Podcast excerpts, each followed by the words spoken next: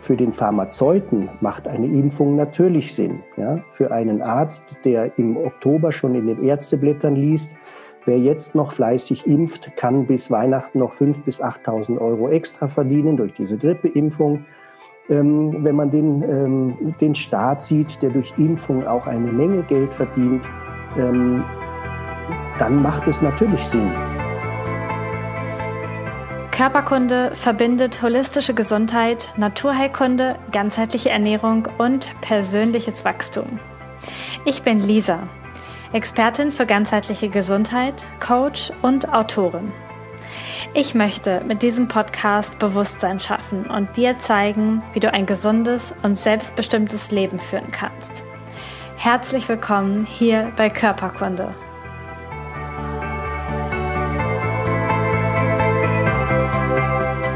Herzlich willkommen bei Körperkunde. Ich freue mich, dass du heute eingeschaltet hast. Ich habe heute Rolf Kron im Interview. Und er ist Arzt mit einer Privatpraxis in München. Auf seiner Webseite steht... In Kaufering. In Bayern habe ich auch hier stehen. Westlich von München, ja. Okay, also in der Nähe von München. Und auf seiner Internetseite steht der Slogan schon dick gedruckt: Impfen nützt nichts, Impfen schützt nicht und Impfen schadet. Das macht vielleicht schon die Richtung dieses Interviews ein bisschen klar. Trotzdem wollen wir es natürlich ein bisschen detaillierter beleuchten und da einfach mal reingehen und vor allen Dingen auch das Gegenteil tun von dem, was da draußen passiert, nämlich nicht weiter Angst machen, sondern einfach in Ruhe darüber sprechen und aufklären. Rolf, du hast in München studiert, hast sehr früh Kontakt mit der Homöopathie bekommen und auch damit, dass Impfen vielleicht nicht so gut ist, wie dir das beigebracht worden ist. Und bist du da auf deinen Weg gekommen. Und meine erste Frage an dich ist, warum sprechen nicht mehr Menschen oder vor allen Dingen Ärzte öffentlich über dieses Thema? Also gefühlt bist du online zu sehen und vielleicht noch der Herr Deike und vielleicht noch ein, zwei andere Menschen. Aber woran liegt das, dass da so wenig öffentlich drüber gesprochen wird? Ja, das hat etwas damit zu tun, dass die meisten Ärzte, vor allem die Kinderärzte, ja Kassenärzte sind. Und die kassenärztlichen Vereinigungen geben halt Satzungen raus, nach denen die Kassenärzte eben zu arbeiten haben. Ich habe das nie gemacht. Ich habe von Anfang an eine privatärztliche Praxis aufgebaut, weil ich mich einmal hier zeitlich nicht sanktionieren lassen wollte, wie lange ich für wie viel Geld ich mit meinen Patienten sein darf, weil mit 7 Minuten und 20 Sekunden hat man gerade mal Hallo gesagt und vielleicht die Stammdaten aufgenommen, wenn man keine Sekretärin hat, die das für einen tut. Also wie gesagt, ich bin da als Privatarzt ungebundener, weil ich muss mich nicht an diese Satzungen halten, weil ich da einfach mein Eigending fahre. Fakt ist aber, dass wir Ärzte tatsächlich ein medizinisches Meinungsrecht haben und das auch kundtun dürfen. Und da gibt es auch einige wenige leider in Deutschland, die das tun. In Österreich ist es ja noch schlimmer, weil da darf man eigentlich gar nichts laut sagen. Da ist man gleich seine Approbation los, wie der Herr Leutner, dem man eben 4 Jahre seine Approbation entzogen hatte, bis er sich endlich wieder zurückgeklagt hatte. In Deutschland ist es nicht so. Wir haben eine medizinische Freiheit, unsere Meinung zu sagen, also medizinische Meinungsfreiheit, und das tue ich. Ich habe mich von Anfang an schon im Beginn meines Studiums, auch weil unsere Tochter damals dann schon bald unterwegs war, sehr ausführlich mit dem Thema Impfungen beschäftigt, und da bin ich einfach immer weiter in diese Thematik eingestiegen. Also ich mache das ja jetzt seit 32 Jahren, dass ich impfkritische Vorträge halte und eben auch da in der Impfaufklärung unterwegs bin. Ja, super. Also ein total spannendes Thema. Und du hast ja auch schon ganz viel dazu auf deiner Webseite stehen. Total schön, dass du da so aufklärst. Ich fange mal mit der breit gefächerten Frage überhaupt an. Kann man allgemein sagen, dass Impfungen gut oder schlecht sind? Und gibt es überhaupt Impfungen, die Sinn machen? Naja, da sind wir natürlich schon auf einem harten Diskurs unterwegs, weil einerseits sagt ja die WHO und auch die Seiten des Robert-Koch-Institutes, dass die Impfungen der Segen der Medizin seien und beispielsweise Seuchen wie die Polio und die Pocken fast ausgerottet wären und eben Impfkomplikationen völlig selten auftreten würden. Und da sind halt schon 3 Statements drin, die einfach so nicht stimmen. Ja, weil wir können zur Sicherheit der Impfstoffe, noch zur Wirksamkeit der Impfstoffe, noch zur Historie explizit sagen, dass die Impfung alleinigst dafür verantwortlich seien, dass zum Beispiel die Pocken vergangen sind oder die Pest vergangen ist oder die Cholera ausgerottet werden konnte oder auch die Scharlach-Epidemie im 17. bis 18. Jahrhundert todbringende Seuche nicht vergehen konnte. Das hat mit Impfprogrammen nichts zu tun. Ja? Da sind andere Dinge am Werk.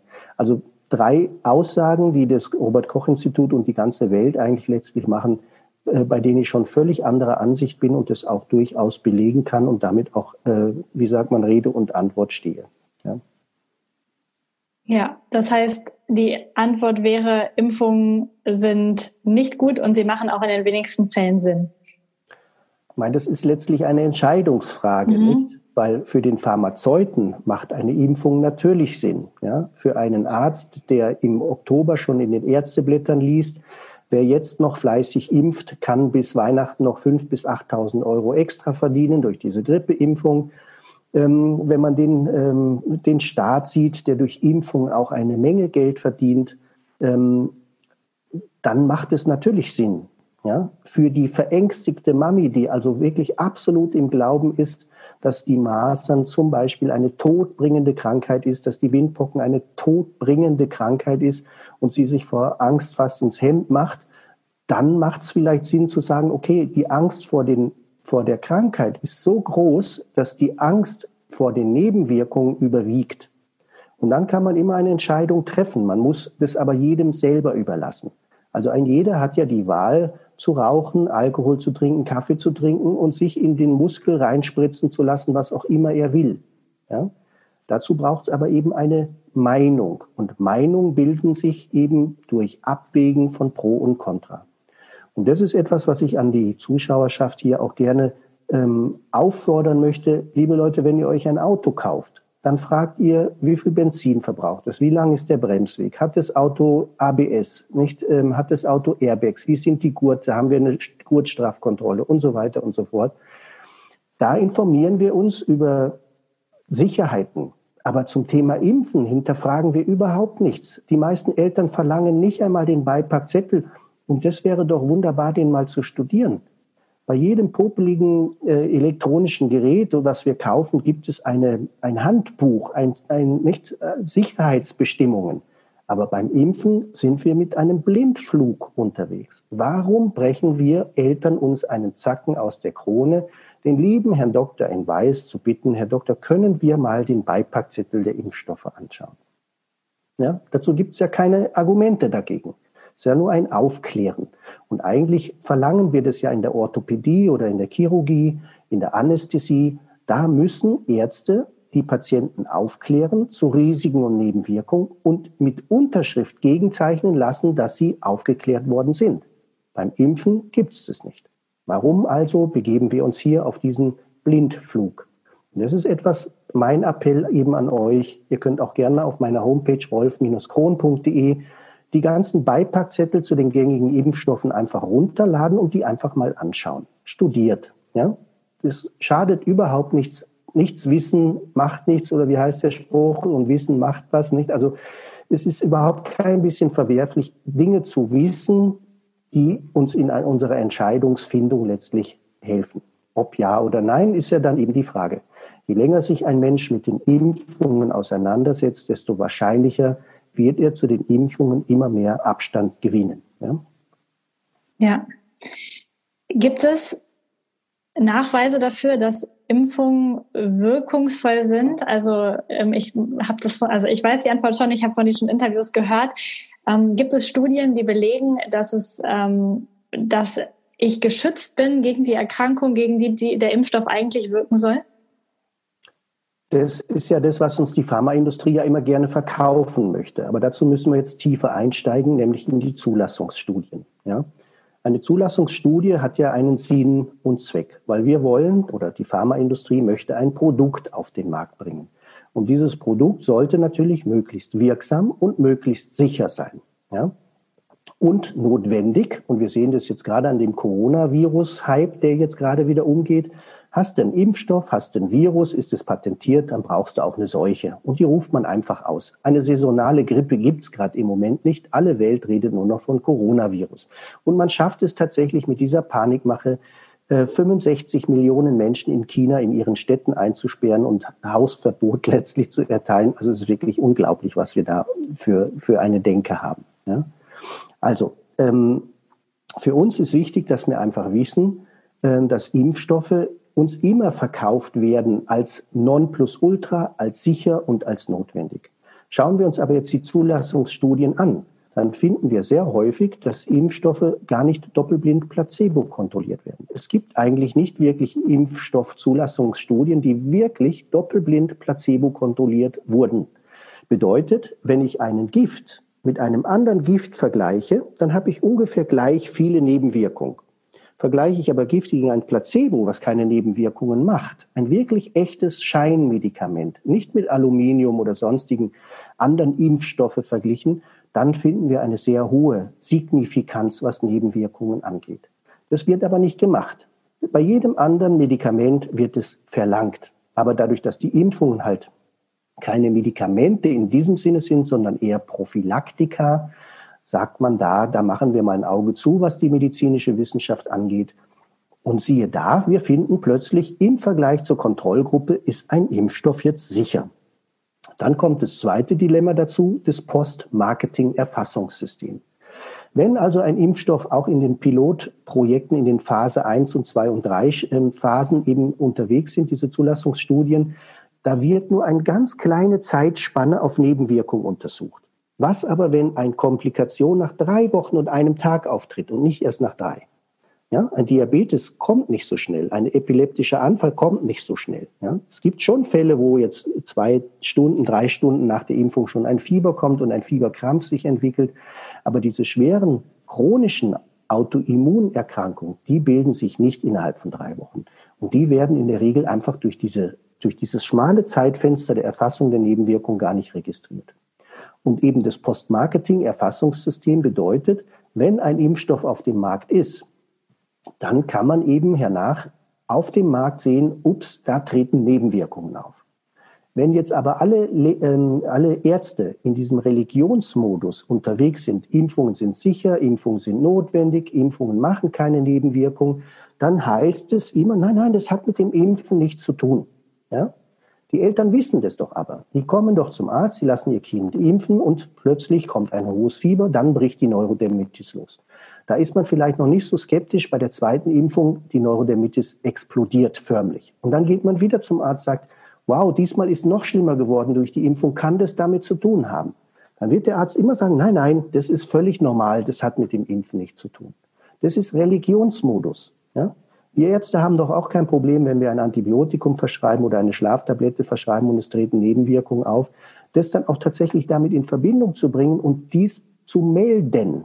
Die Ärzte sind eigentlich verpflichtet, einen Impfverdachtsfall zu melden. Aber was brechen wir uns für einen Zacken aus der Krone als Arzt, eine Komplikation, die nach dem Impfen auftritt, nicht tatsächlich als Verdachtsfall zu melden? Was spricht denn dagegen, dass es ein Impfschaden sein könnte? Ja? Und da sind wir im Blindflug unterwegs. Dadurch, dass kein Arzt Verdachtsfälle meldet und sie auch gar nicht sehen will und den Patienten auch noch einredet, das hat mit dem Impfen nichts zu tun, bleiben die Datenbanken beim Paul-Ehrlich-Institut, dieses Meldewesen, leer. Und damit gelten Impfstoffe als sicher. Also wieder ein hohes Dilemma. Nur 5% der Ärzte maximal, beklagt selbst das Paul-Ehrlich-Institut, melden Impfkomplikationen. Jetzt haben wir aber das Glück, dass seit 2013 die Datenbank auch für Verbraucher, also für Menschen, Patienten offen sind. Du kannst jetzt als Betroffener deinen Impfschaden beim Paul-Ehrlich-Institut melden. Da geht man auf die Seite pei.de, also pei.de, und ruft sich dort das Meldeformular auf für die Impfkomplikation. Und dann meldet man seinen Fall. Es ist ja nur ein Verdacht. Wir müssen ja gar nicht belegen, dass. Aber die Eltern wissen das. Ja? Seit dieser Impfung ist dieser Knick da und 3 Monate später habe ich meinen Diabetes. Also liegt der Verdacht ja nahe, es könnte was mit den Impfungen zu tun haben. Beweisen müssen wir das nicht zwingend. Aber wenn jetzt solche Verdachtsmeldungen zuhauf beim Paul-Ehrlich-Institut eingehen, dann werden die irgendwann mal sehen, ups, da sind ja 20, 30 Diabetesfälle, unmittelbar zum Beispiel nach der HIV-Impfung oder nach der 6-fach Impfung, wo HIV drin ist, aufgetreten, könnte vielleicht doch was damit zu tun haben. Ja? Wenn viele Mütter melden, dass Autismus, Verhaltensauffälligkeiten bei Kindern nach der Masern-Mumps-Röteln-Impfung aufgetreten ist, dann ist es, was Wert hat. Auch wenn so viele Studien von der WHO finanziert, von dem Center for Disease Control finanziert, immer das Gegenteil beweisen wollen. Ja? Und auf Biegen und Brechen die Daten dorthin manipuliert werden, dass am Ende herauskommt, Autismus hat mit Impfen doch nichts zu tun. Ja? Ja. Also das ist ein hohes Dilemma, wo wir medizinwissenschaftlich stehen, ein absoluter Blindflug. Das hat mit Wissenschaft absolut nichts mehr zu tun. Jetzt hast du schon ganz, ganz viele Nebenwirkungen aufgezählt, die auftreten können nach Impfungen. Was ist in diesen Impfstoffen drin, dass der Körper da so drauf reagiert? Das ist schwierig zu sagen, worauf ein Körper reagiert. Also für mich stellt sich die Frage gar nicht, worauf er reagiert, sondern warum er reagiert, nicht? Und es ist ja nur zu naheliegend, wenn du dir mit einem Hammer auf den Kopf haust, dann wirst du zwangsläufig eine Beule kriegen. Ja, ist völlig egal, ob der Hammer aus Nickel ist oder aus Chrom ist, ob der aus Quecksilber ist oder Aluminium ist. Diese Schläge tun unserem Immunsystem weh. Und es ist auch völlig egal, welcher Stoff in welcher Toxizität und in welcher Menge da drin ist. Ja, das Resultat ist ja das Entscheidende. Und das Resultat sind hier Nebenwirkungen, die auftreten können, die wir mit aller Macht negieren, schon in den Zulassungsstudien nicht wahrnehmen wollen, im Postmarketing-Erfassungssystem eben nicht registrieren und Eltern, die einen Impfschaden wahrnehmen an ihrem Kind, völlig denunzieren und runterputzen. Was bildest du dir eigentlich ein? Das hat mit dem Impfen nichts zu tun. Ja? Also für mich stellt sich die Frage nicht, was es letztlich ist. Wir haben natürlich schwere toxische Stoffe drin gehabt, wie Quecksilber. Das ist jetzt Gott sei Dank aus den meisten Impfstoffen so gut wie raus. Es gibt immer noch Rückstände, die drin sind. Jetzt natürlich sehr zu diskutieren, das Aluminium. Aluminiumhydroxid ist ein Stoff, der die Komponenten, die in einem Impfstoff drin sind, die sind ja verharmlost, ja, wie durch Mehl gefressene Schnecken. Das heißt, wir haben Masernviren oder Mumpsviren oder Rötelnviren, die so harmlos sind, dass sie eigentlich gar nicht wirklich eine große Erkrankung hervorrufen können. Bei den Lebendimpfstoffen schon, deswegen nennt man sie ja Lebendimpfstoffen, aber bei den anderen Impfstoffen, wie jetzt Diphtherie, Tetanus, Polio und so weiter, die inaktivierten Stoffe, die brauchen jetzt einen Wirkverstärker, weil da wird unser Immunsystem gar nicht drauf reagieren. Unser Immunsystem ist ja nicht dumm. Unser Immunsystem ist ja ständig am Arbeiten, deswegen haben wir so eine wunderschöne Betriebstemperatur von 37 Grad Celsius, weil unser Körper unentwegt und permanent damit beschäftigt ist, sich gegen Keime bzw. mit den Keimen dieser Welt auseinanderzusetzen. Ja, wir bestehen ja zu mehr Keimen, als wir Körperzellen haben, fast hier um einen Faktor 1000 erhöht. Das heißt, unser Körper ist permanent im Brüten, im Ausbrüten, im sich wehren, im Umbauen, nicht? Deswegen ist Rohkost ja auch so wichtig und gesund, weil das lebende Keime sind, die wir da essen. Ja? Wir sind Keime, wir sind ein Biotop, ein wandelndes Biotop. Ja? Und da braucht es unsere Betriebstemperatur. Wenn ich also jetzt einen Stoff zu mir nehme, sei es in den Muskel gespritzt, dann kann ich vielleicht ein bisschen Schwellung und Rötung bekommen, aber mein Körper würde da gar nicht drauf reagieren, weil das ja harmlose Stoffe sind. Also müssen wir sie giftig machen. Und das machen wir mit Aluminium. Und dieses Aluminium ist bekannt, auch in Tierversuchen, dass wir die Tiere so in eine Alarmbereitschaft, das Immunsystem so in eine Alarmbereitschaft versetzen, dass man anfängt, sich gegen alles zu wehren, was jetzt da an Stoffen im Körper unterwegs ist. Ja, hat die Mutter in der Stillphase zum Beispiel Milchproteine zu sich genommen, stillt jetzt ihr Baby und scheidet über die Muttermilch Proteine quasi an das Kind aus, dann entwickelt das Kind höchstwahrscheinlich eine Laktoseintoleranz. Und die ist inzwischen so häufig geworden, dass ja nur so kracht. Impfst du dich im Frühjahr, wirst du wahrscheinlich bei deinem Kind eine Frühjahresblüherallergie sehen. Nicht, hat die Mutter irgendwie mit Katzenhaare zu tun oder so, oder das Kind auch schon, dann wird das Kind eine Katzenhaarallergie entwickeln. Das ist ja bekannt. Wir machen ja die Tiere zum Beispiel mit Aluminium so krank, dass wir unsere Medikamente daran erproben und ertesten können. Dazu nimmt man eben ganz gerne Aluminium her. Ja? Also Aluminium ist auch ein wichtiger Faktor. Dann haben wir in den Impfstoffen auch Fremdproteine drin, genetisches Material zum Beispiel von Krebszellen als Zuchtmedium oder auch von abgetriebenen Babys, wie wir das jetzt im Masern-Mumps-Röteln-Impfstoff zum Beispiel finden.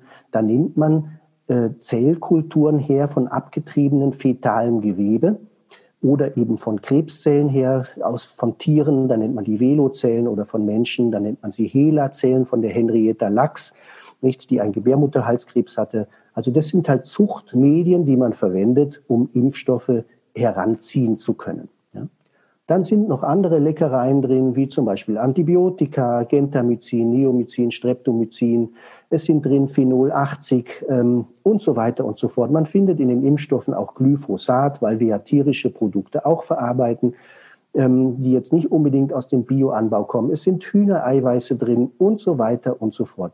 Und dass diese Stoffe allesamt eine gewisse Allergenität haben, eine gewisse Toxizität haben, eine gewisse Kanzerogenität haben, bis hin zur Teratogenität haben, wo wir also unsere Keimbahnen, unsere DNA verändern, ist ja nur zu naheliegend. Ja? Wenn ich einem kleinen Baby DNA-Fragmente von anderen Menschen spritze, dann sind Autoimmunerkrankungen erklärbar und auch naheliegend. Auch da, nein, das hat mit dem Impfen nichts zu tun. Diese Haltung, damit kommen wir nicht mehr weit. Ja? Wir leben im Zeitalter der Aufklärung. Und das deckt sich auch immer mehr auf, diese Skandale, was da wirklich momentan passiert im Bereich der Impfaufklärung. Also ich sehe dieses Kartenhaus ziemlich wackeln momentan. Ne? Ja, was auch sehr gut ist bei den ganzen Erklärungen, die du jetzt gerade sagst. Ich habe eine Frage bekommen von einem werdenden Papa, der gefragt hat, wenn wir jetzt über Masern oder Tetanus zum Beispiel sprechen, das waren die beiden, die er vielleicht noch als sinnvoll erachten würde, ist es in Deutsch ähnlicher, dass man an so einer Krankheit erkrankt als nicht geimpfter oder wahrscheinlicher, dass man Impfnebenwirkungen bekommt? Ja, und dass man auch an der Krankheit erkrankt, gegen die man geimpft hat. Ja. Also dadurch, dass wir Masern, Mumps, Röteln, Windpocken, Rota impfen, das sind ja Lebendimpfstoffe, da ist es ja sogar gewollt, dass man die Krankheit in einer abgeschwächten Form durchmacht. Es ist ja gewollt, weil dadurch haben wir dann eben so eine hohe Immunogenität, die man dadurch hervorruft. Also ein Mensch, der aufgrund der Masernimpfung die Masern bekommt, ja, das ist gewollt, ja, und gar nicht so selten. Also wenn derjenige die Masern bekommt, tatsächlich diese Impfmasern entwickelt, dann hat er auch eine lebenslange Immunität. Ein Kind, das keine Masern aufgrund der Masern-Mumps-Röteln-Impfung entwickelt, das wird auch gar nicht so eine lange Immunität haben. Also wir haben hier zum Beispiel ein ganz großes Dilemma, weil die Ständige Impfkommission in Deutschland eine ganz andere Impfstrategie fährt, als in ganz Europa eigentlich zu finden ist. Früher, als ich noch studiert habe, war völlig normal, dass wir im 15. Lebensmonat und 15. Lebensjahr die zweite impfen. Heute machen wir die erste Impfung im 11. Lebensmonat und die zweite im 15. Lebensmonat. Und damit differenzieren wir uns schon von der ganzen europäischen Empfehlung, also nahezu alle Länder impfen die erste Impfung erst nach dem ersten Geburtstag. Dadurch, dass wir jetzt vor dem ersten Geburtstag impfen, produzieren wir uns ein Dilemma. Nämlich, dass die Antikörperbildung weniger deutlich stattfindet, also weniger Kinder entwickeln Antikörper. Und die Antikörper, die entwickelt werden, die verschwinden auch relativ schnell wieder. Und das Schlimme daran ist, dass da die zweite Impfung nichts mehr daran verändert. Ja? Folglich haben wir mit unserer Impfstrategie, wie wir sie in Deutschland fahren, schon vorprogrammiert, dass das Risikoprofil sich wieder ins Neugeborenenalter verschieben wird und auf die Jugendlichen und beziehungsweise Erwachsenen. Ist auch deckungsgleich mit den Erkrankungszahlen vom letzten Jahr. Wir haben über 60% der Erkrankten vom letzten Jahr waren älter als 18. Ja. Und kleine Babys kriegen keinen Nestschutz mehr von den Müttern. Also eine Geimpfte gibt nicht so einen deutlichen Nestschutz an die Kinder weiter, wie jetzt eine Mutter, die die Masern ordentlich durchgemacht hat. Also ist das Risiko, als Baby oder als Erwachsener die Masern zu bekommen, durch unsere Impferei eigentlich ja genau nur verstärkt worden. Und das ist genau das, was wir momentan sehen. Ja. Ja. Ich habe außerdem, ich glaube, 4 oder 5 Mal die Frage bekommen, ob Gebärmutterhalskrebsimpfungen bei Teenagern Sinn machen. Also sowohl Müttern von Jungs haben geschrieben, dass ihre Jungs geimpft werden sollen oder auch Mütter von Mädchen. Wie stehst du zu dem Thema, zu der HPV-Impfung? Also ich halte die HPV-Impfung als eines der gefährlichsten Impfungen, Warum die gefährlichste? Weil sie am offensichtlichsten Schäden setzt. Weil wenn du ein kleines Baby mit 2, 3 Monaten impfst, das wird dir nichts sagen. Es wird nur schrill schreien und Fieber bekommen, die Augen verdrehen und vielleicht am nächsten Tag tot im Bett liegen. Das Baby wird nicht sagen, Mami, ich habe massive Kopfschmerzen. Mami, mein Arm hängt schlaff runter. Ich habe so brennende Schmerzen in meinem Arm, nicht? Ein Baby wird nicht nach 3 Monaten sagen, ich kann mich schlecht bewegen. Ja? Das wird man erst mit dem Laufe der Zeit feststellen. Dadurch, dass aber die HPV-Impfung mit dem 9. Lebensjahr inzwischen an Jungen und Mädchen empfohlen wird, die sind ja schon reif, die können ja schon reden. Ja? Und die werden natürlich ihre Nebenwirkungen eher beklagen. Und das ist auch ein weltweites Phänomen, was wir gerade wahrnehmen, dass die HPV-Impfung zum Beispiel in Japan aus den Impfprogrammen rausgenommen worden ist. Die sind sogar dabei, die Pharmaindustrie und die Regierung zu verklagen gegen diese HPV-Impfindustrie. Nicht? In Kolumbien sind zum Beispiel bei einer Studie von der HPV-9, diese 9-valente HPV-Impfung, über 200 Mädchen ins Koma gefallen, in Ohnmacht gefallen.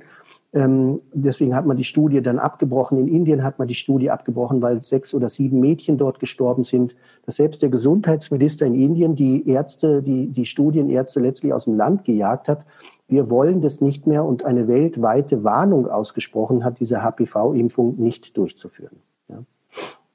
Also das ist ein Riesending, diese HPV-Impfung. Ich sehe da eine ganz große Schwierigkeit drin, weil es eben auch genetisch hergestellte Impfstoffe sind mit einem sehr hohen Aluminiumanteil, nicht? Und das macht richtig heftige Nebenwirkungen.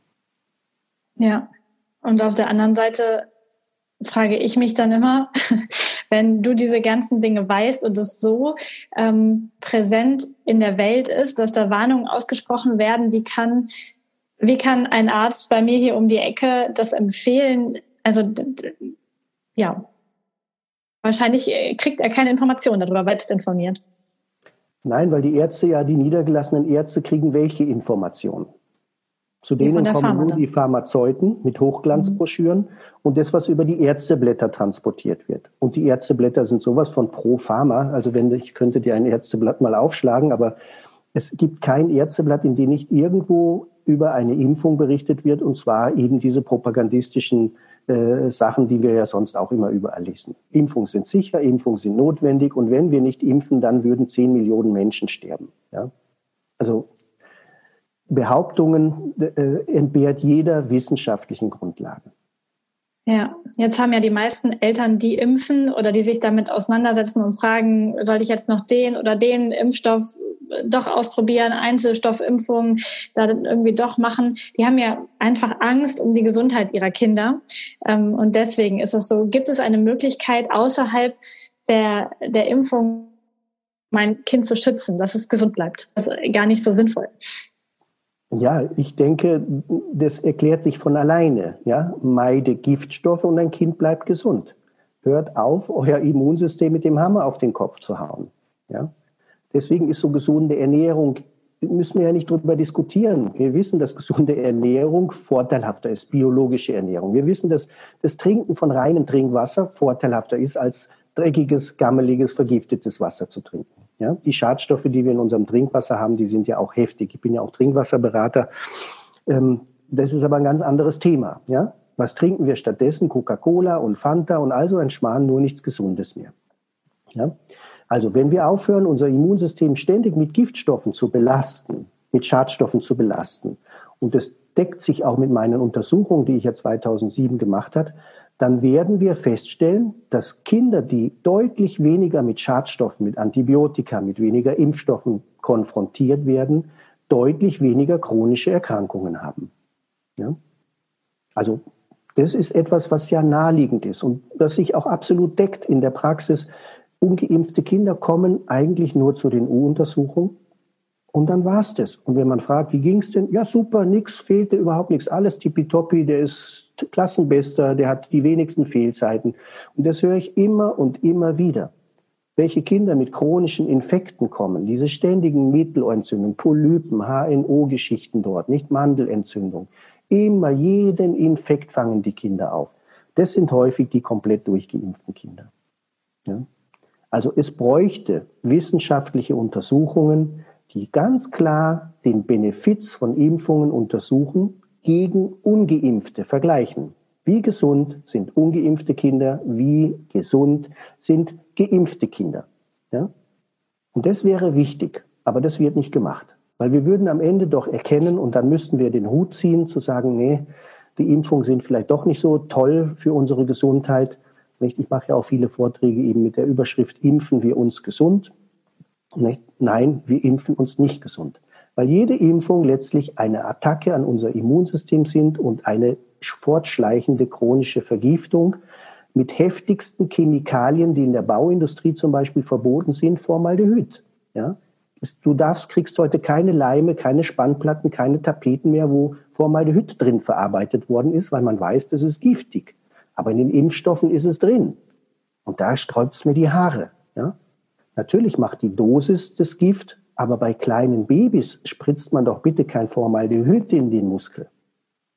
Ja, aber es also ist jede Mutter schützt ja ihr Kind. Also wenn ich das so aus meinem Verwandtenkreis mitkriege, dann werden Kinderwagen schon 3 Monate vorher gelüftet, damit das Kind das nicht einatmet. Ja, kennen wir, nicht? Wir kennen das auch. Bei Spielzeug wird drauf geachtet. Von den aluminiumhaltigen Deodorants, nicht? Das ist bekannt, dass krebserregend macht. Alle meiden das jetzt. Das ist in aller Munde.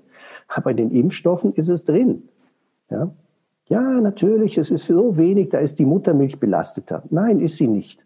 Ja, und es ist ja auch ein Unterschied, ob ich jetzt Schadstoffe da über meinen Darm resorbiere, von Aluminium wird nur ein Tausendstel resorbiert circa, ja, oder ob ich das in den Muskel spritze.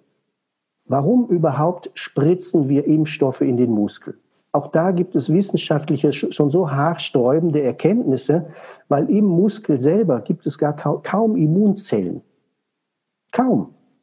Es ist ja auch immer wieder was diskutiert wie die subkutane Impfung, also die unter die Haut gespritzte Impfung, weil da bräuchten wir nur ein Tausendstel von dem Impfstoff verwenden und hätten eine deutlichere und schnellere Immunantwort. Warum wird da so wenig Forschung betrieben? Das sind viele Spielereien, die dort gemacht werden, die man nicht versteht, wenn man die hinterfragt. Ja, ein total spannendes Thema, was du da aufmachst und man erkennt einfach, ich erkenne, wie viel schichtiger das noch ist, als einfach nur um die eine Impfung drumherum. Jetzt haben wir ja, ich meine, ich hoffe, ich bin richtig informiert, ich schaue nicht mehr so oft Nachrichten, die Impfpflicht schon oder jetzt ab März oder so ist es, glaube ich, soweit. Und ich weiß nicht, was du sagen darfst, aber was können Eltern machen, die diese Gefahren der Impfung erkennen und die schulpflichtige Kinder haben? Ja, einmal haben wir ja keine Impfpflicht, sondern eine Impfnachweispflicht. Da haben sie sich versucht, noch ein bisschen wieder rauszureden. Aber was wäre, wenn eine Impfpflicht ist und keiner geht hin? Ja, wir sind die Eltern, die sagen müssen, nein, ich habe mein Kind ein Leben lang biologisch ernährt, absolut super ernährt und jetzt werde ich vom Gesetzes wegen verpflichtet, Chemikalien und Fremdstoffe in mein Kind zu spritzen, aufgrund einer völlig falschen Faktenlage. Der Jens Spahn hat halt das Gesetz ausgerufen und damit alle Politiker betrogen und belogen, indem er sagte, Masern nehmen rasant zu. Nein, überhaupt nicht. Wir haben in Deutschland konstante Zahlen. Masern würden hauptsächlich kleine Kinder gefährden.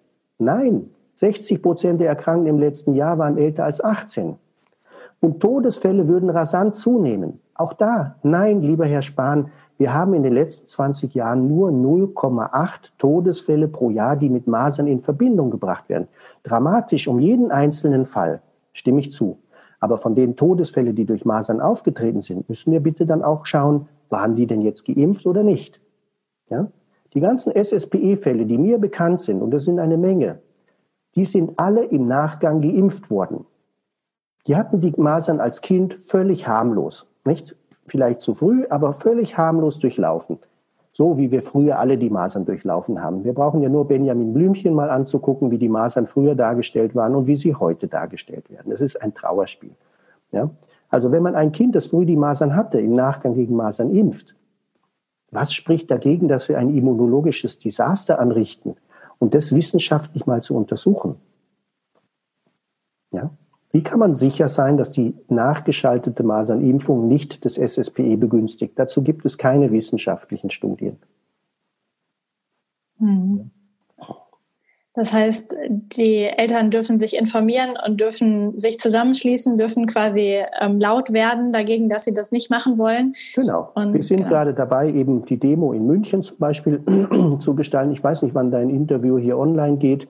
Wir haben jetzt am Freitag, den 29.02. ist in Hannover die Demo und am 21.03.2020 eben in München. Und das ist eine ganz eine wichtige Demo, weil da kommt auch Robert Kennedy, das ist der Neffe des damals erschossenen JF Kennedys.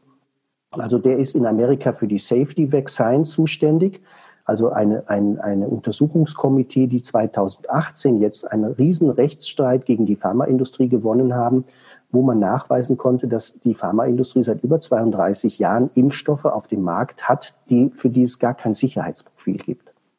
Ja, und durch dieses Waxed, was ja jetzt gerade auch in die Kinos kommt, Waxed 2, wo immer mehr Whistleblower eben auftreten und diese Machenschaften des Center for Disease Control und auch der WHO offenstellen, das ist schon heftiger Tobak. Also ich sehe dieses Kartenhaus ziemlich empfindlich wackeln. Ja? Und wir müssen auf die Straße, wir müssen unser Mindset ganz klar sein. Nein, meine Kinder nicht. Ja? Ich stehe ja vor dem gleichen Problem jetzt. Ich bin auch Vater und mein Sohn soll jetzt im September in die Schule kommen.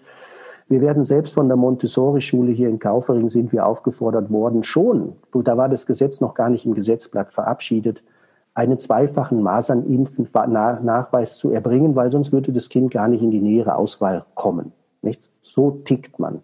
Also da, liebe Leute auch, die jetzt hier zuschauen, besteht auf das Recht. Das geltende Recht ist, dass wir erst, wenn die Kinder in die Schule kommen, ja, also aufgenommen werden, einen Nachweis zu führen haben, dass entweder eine zweifache Masernimpfung erfolgt ist oder ein Antikörpertiter da ist, der belegt, dass die Masern durchgemacht worden sind, völlig egal, ob durch die Impfung oder nicht, oder eben medizinische Kontraindikationen bestehen.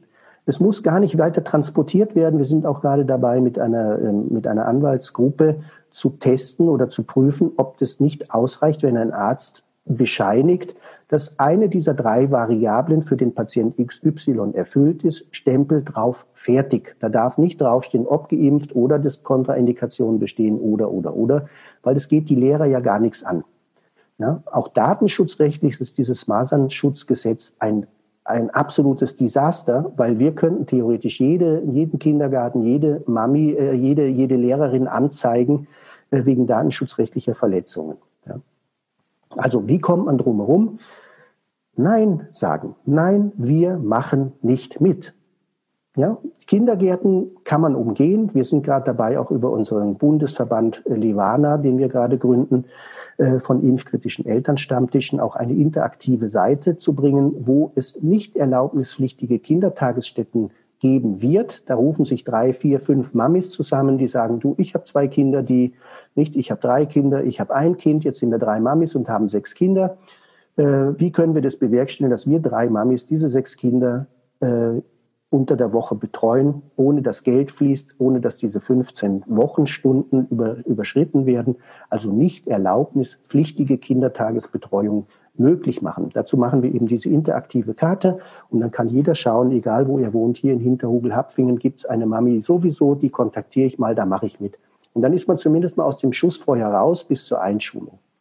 Wichtig auch zu wissen, für die Kinder, die schon in Betreuungsanstalten sind, sprich Kinder, die schon im Kindergarten sind oder in die Schule gehen, ist die Nachweispflicht auch frühestens erst im Sommer 21. Lasst euch da bitte nicht ins Boxhorn jagen und euch von der Schule verjagen.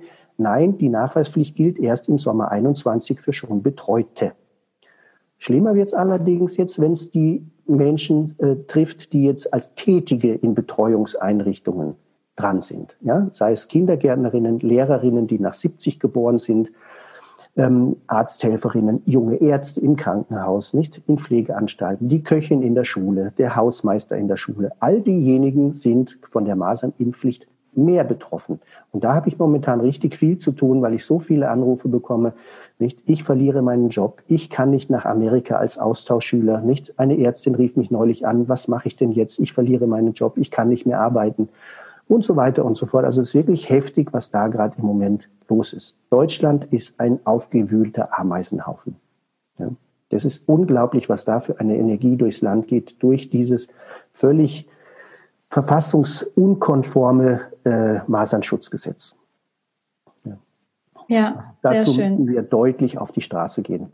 Auch da mein Rat, bildet immer mehr Stammtische. Nicht wir vom Bundesverband, ich werde es jetzt einfach mal schon so vorausschicken, Bundesverband impfkritischer Elternstammtische machen es sehr leicht, neue Stammtische zu gründen, damit Eltern nicht jetzt 50 Kilometer in die nächste große Stadt fahren müssen, wo es einen Stammtisch gibt, sondern es besteht dann tatsächlich die Möglichkeit, zu Hause einfach einen neuen Stammtisch zu inszenieren. Man ruft sich mit 3, 4, 5 Mamis zusammen. Man kann unsere komplette Plattform als Subdomain dann auch benutzen. Ihr könnt auf unsere Flyer zurückgreifen, wenn ihr einfach unsere Satzungen dann akzeptiert. Ihr habt also ein komplett fertiges Werkzeug, um einen Impfstammtisch zu leiten. Was auch noch spannend ist, dass wir eben für Stammtische unseren Landsberger Stammtisch online machen jetzt, aber nur für Stammtische, weil wir nicht wollen, dass die Leute Chips essen und Rotwein trinken, zu Hause sitzen bleiben, sondern sie sollen sich auf den Weg machen, einen Stammtisch gründen, ein Wir-Gefühl entwickeln. Ja, und wir wollen dieses Wir-Gefühl nur unterstützen. Ich möchte keine Einzelpersonen auf meinem Stammtisch zugeschaltet haben. Das kann man mal machen, aber wie gesagt, lieber Stammtische, weil die Leute müssen in die Bewegung kommen. Diese Duckmäuschenhaltung muss aufhören. Wir müssen ganz klar unserem Winner-Mindset haben, nein, mit uns nicht. Ja? Ja. Auch da lade ich gerne ein, ihr könnt auf levana-landsberg.de mal schauen, da ist unsere Kundgebung, die gesamte Kundgebung live gestreamt, wie man das so schön sagt. Und da hört euch bitte die Oscar-Preisträgerin unserer Demo-Rede, nicht? Das war die Christine Astor. Hört euch bitte die allerletzte Rede an. Das ist sowas von wow. Ja? Nein, nein zur Impfpflicht, nein, meine Kinder bleiben frei von dem. Und ich werde auch den Teufel tun, mich in die illegale Schiene zu bewegen und Impfunfähigkeiten mir fälschen zu lassen von armen Ärzten, die sich damit strafbar machen. Nicht, ich werde den Teufel tun, nach Polen zu rennen, um mir dort einen Impfpass fälschen zu lassen. Und ich werde auch den Teufel tun, das Blut von mir selber abzunehmen, um dort dann die Etikette von meinem kleinen Kind draufzukleben, damit Masern plötzlich nachgewiesen werden. Ja? Es gibt viele Wege und Möglichkeiten, die Eltern da inzwischen versuchen. Wie gesagt, ich bin da nicht dafür. Wir lassen uns doch nicht zu Kriminellen machen, nur weil ein Herr Jens Spahn meint, mit falschen Fakten die ganze Politik und die ganze Bevölkerung zu betrügen. Ist fast ein Schlusswort, gell? Ja, ich würde auch sagen, das ist ein perfektes Schlusswort. Da waren so viele Infos drin.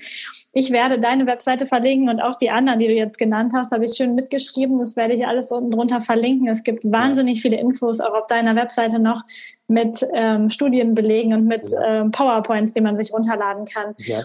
Lisa, ich würde gerne noch 2 weitere Dinge noch erwähnen. Ja, gerne. Weil gerade wenn wir mit Ärzten diskutieren wollen, nicht, sucht euch bitte Informationen raus, nicht aus diesem Bauchgefühl heraus, ja, aber, sondern belegt mit Fakten. Es gibt auf der Seite von den Ärzten für die individuelle Impfentscheidung, also da findet man unter impf-info.de, also nicht impfen, sondern impf-info.de, findet man den Faktencheck zu Thema Masern. Ja, da sind die Dinge wissenschaftlich belegt, aus Statistiken zusammengetragen. Ja? Also wenn ihr diskutieren wollt, zum Beispiel mit Politikern, dann legt ihnen diesen Faktencheck auf den Tisch. Ja? Und das Zweite, was ich gerne noch erwähnen möchte, ist unsere Initiative, die wir gegründet haben, www.initiative-freie-impfentscheidung.de. Das ist ein Verein, in dem man beitreten kann und sollte. Der Verein hat jetzt inzwischen schon 3.000 Mitglieder. Es wäre aber cool, wenn das 100.000 würden, weil so ein Verein hat richtig Gehalt. Dieser Verein unterstützt betroffene Eltern, Ärzte, Lehrerinnen und so weiter jetzt rechtlich und finanziell bei der Verfassungsklage, die wir fahren. Also dieser Verein braucht Gelder, der braucht Mitglieder, um gehaltvoll zu werden. Und da stehen auch ganz, ganz wichtige Informationen drauf auf dieser Seite. Ja, perfekt. Vielen Dank. Wird alles verlinkt, genau. Auf das es ganz viele werden. Eine wichtige Seite, die mir gerade einfällt, Schaut auch bitte da, weil der 21. März ist ja schon bald und dann auch wieder vorbei. Und dieses, wie nennt man das, Podcast wird ja weiterhin auch im Netz bleiben. Man kann auf der Seite impfpflicht-nein-danke.de kann man immer schauen, wo aktuelle Aktionen in Deutschland stattfinden. Sei es die Mahnwache in Augsburg, sei es eine Kundgebung da, sei es ein Infostand da und da, sei es eine Lichterkette hier und dort. Das kann man alles dort auf dieser Seite dann finden. Also wichtig ist, vernetzt euch, bleibt nicht zu Hause, geht auf die Stammtische, wo sowas eben transportiert wird. Nicht, wir müssen einfach in ein Wir kommen. Jetzt müssen wir die Schwarmintelligenz nutzen. Es können kleine Fische, die sich zu Tausenden zusammentun, einen Hai vertreiben. Und da müssen wir hin. Ja. Sehr gut. Vielen, vielen Dank für deine Zeit, für die ganzen wertvollen Informationen. Ich werde dafür sorgen, dass dieses Interview sehr, sehr viele Menschen erreicht, soweit YouTube das auch zulässt. Das ist ja immer sehr spannend. Mittlerweile auch. Aber das soll meine Aufgabe sein und ich finde es mega schön, dass du dir heute die Zeit genommen hast und dich da so engagierst für das Thema. Ja, für die Gesundheit unserer Kinder. Danke. Bitte. Super. Tschüss, Lisa. Tschüss, vielen, vielen Dank. Ich hoffe, wir treffen uns irgendwann mal live. Dann werden wir das Demo in München zum Beispiel. Gell? Da möchte ich euch alle sehen. Alle, die jetzt hier zugeschaut haben, bitte alle nach München kommen. Ja, ich werde dann. Das ist wirklich so sau wichtig, in München Farbe zu bekennen. Und wenn auch Ärzte sind, die hier zuhören, ich habe vor, mit einer Ärzteschaft auf der Demo zu laufen, in weißen Kitteln. Die meisten niedergelassenen homöopathischen Ärzte haben gar keinen weißen Kittel mehr, das ist völlig out, aber es ist immer noch unsere Berufsrobe. Und bitte auf der Demo in weißen Kitteln mit uns mitlaufen, hinter einem Banner Ärzte für die freie Impfentscheidung. Super. Kommt alles online und es wird definitiv dann jetzt vorher online gehen, damit das auch noch viele Menschen erreicht. Super, freue ich mich. Ich danke dir. Hab einen wunderschönen Tag. Du auch. Also, ciao. Tschüss.